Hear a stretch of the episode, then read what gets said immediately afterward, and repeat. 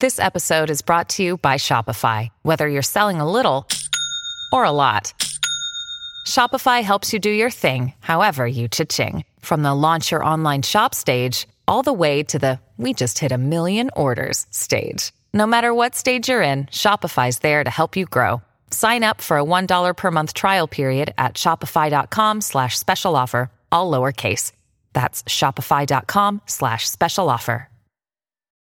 Welcome to the 3PL Summit. Today we have Lindsey Graves, owner and CEO of Sunset Transportation. Hi, Lindsey. How's it going? Hi, Mary. Good to see you. It's great. Thanks. How are you?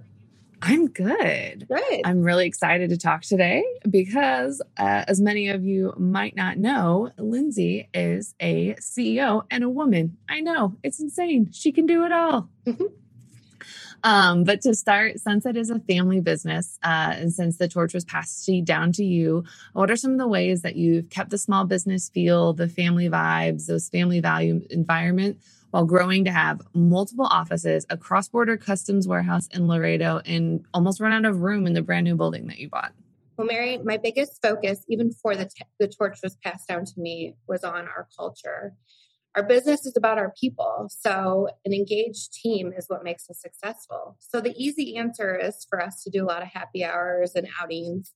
That's what any company can do. But really, where I feel like we make an impact on our culture is by really living our core values.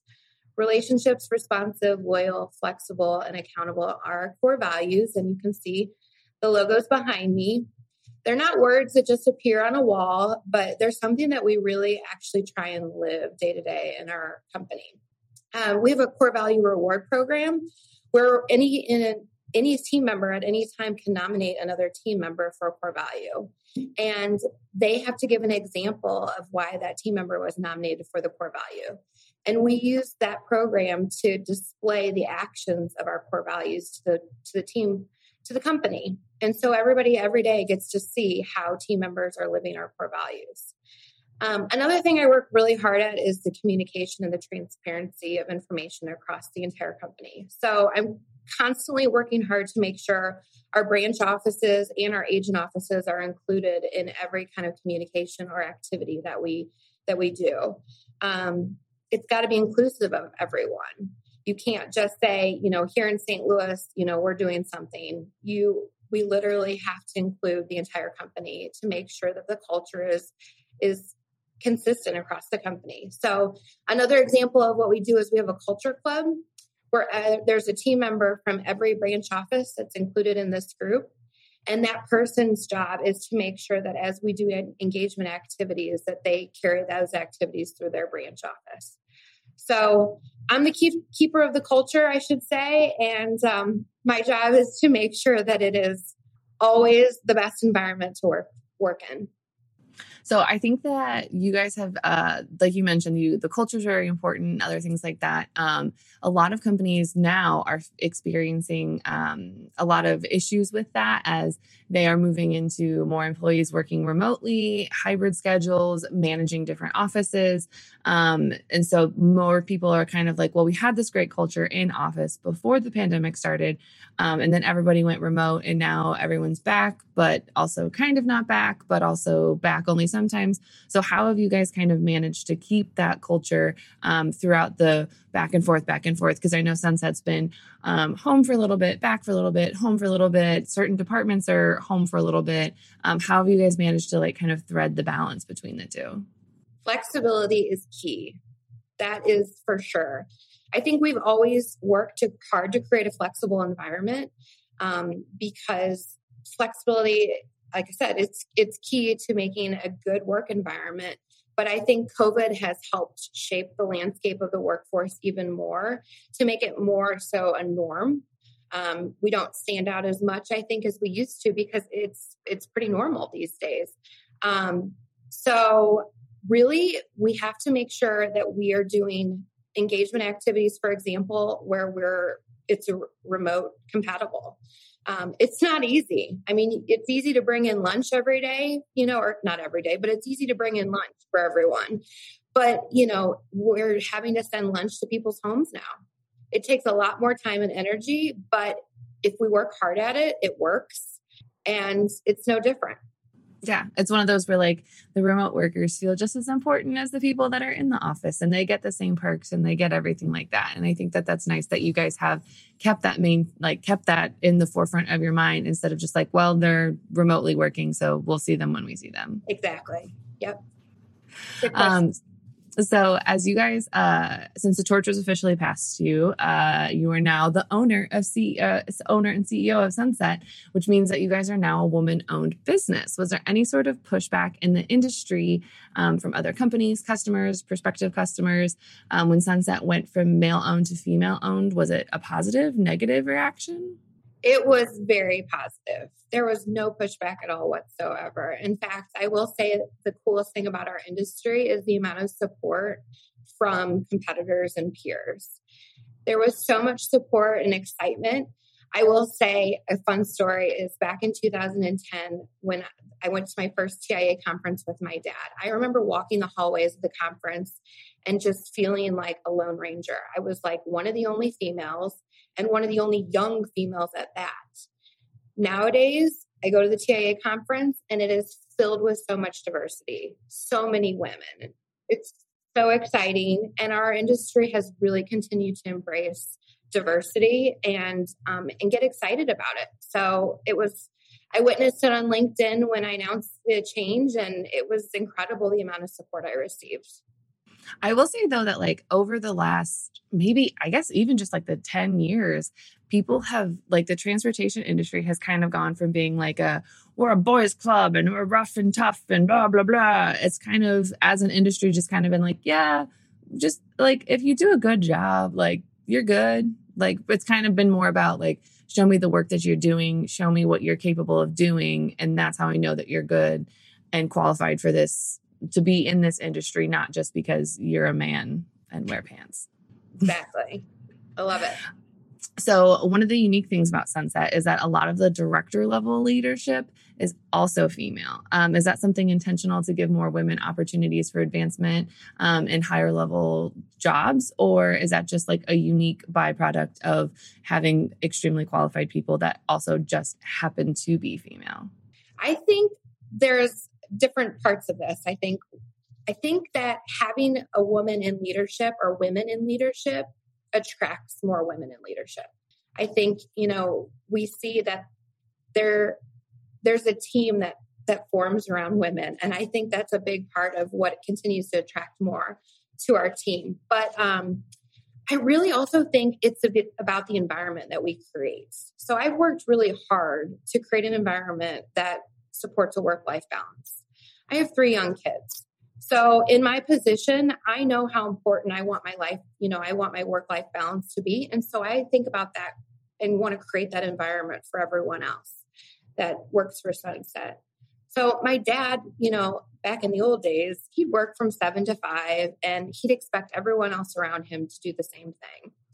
And that didn't work for many women at the time. Um, you know, women were primary caregivers, you know, and not so much anymore. But um, I really worked, feel like I worked hard to push against that stigma that he may have created um, to create a work environment where flexibility supports the needs of a lot of women. So, like I said earlier, COVID has really changed the flexibility in the work life balance or in the workplace, in my opinion. So it isn't as unique, but um, that anything it it's just help reinforce that we're doing the right thing. So I think it's nice that, like, you know, if someone has to go take their kid to the doctor or go pick someone up from school because they're sick, like, you're not, it's not a whole big production of like, well, you're leaving three hours early, so you need to make up three hours or whatever. It's like, nah, just go get your kid. Like, that's more important.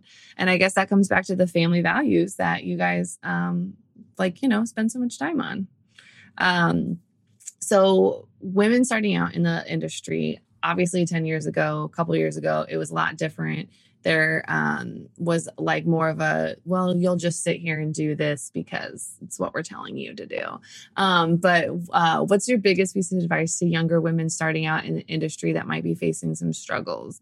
Um, because, I mean, the logistics and transportation world is known for kind of chewing up and spitting out their young. Um, so kind of how do you give the advice to like Mrs. Ne- or 3PLs and brokers that aren't as necessarily friendly to new people that don't know anything? Um, what's your biggest piece of advice for people starting out?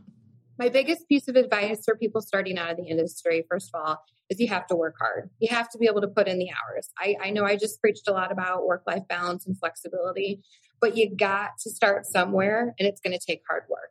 But, you know, after the hard work or after you put in the hours, you know, I say that you have to be able to speak up and you have to be able to vouch for yourself. You can't just expect your boss to promote you um, and bring that to your attention. If you feel like you've earned something, I think you have to go out and get it and you have to ask for it.